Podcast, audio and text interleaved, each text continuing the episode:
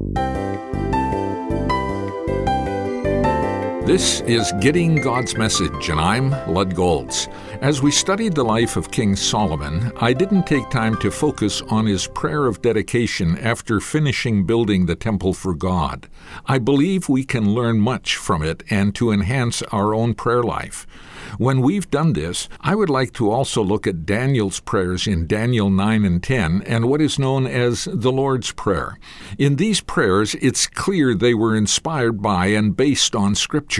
They affirm profound truth about who God is and something about His nature and character.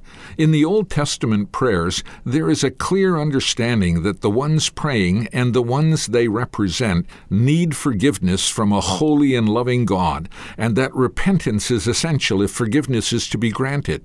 Both present their appeal to God on promises He had made. There is an implicit honesty about the heart condition of the one praying, what he knows about God, what he knows he and his people deserve, and what he knows they can experience if they come to God in a proper way. Let me encourage you to read Solomon's dedicatory prayer after he built the magnificent temple for his God. You'll find the prayer in 2 Chronicles 6:14 through 42. As you read it a few times, do an inductive study by asking yourself, what is said in this prayer? What does it mean? And what difference should this make in my life? What practical applications can I make to my prayer life based on what I learn? I will suggest some answers to these questions in our next few visits, and I trust that you'll be listening.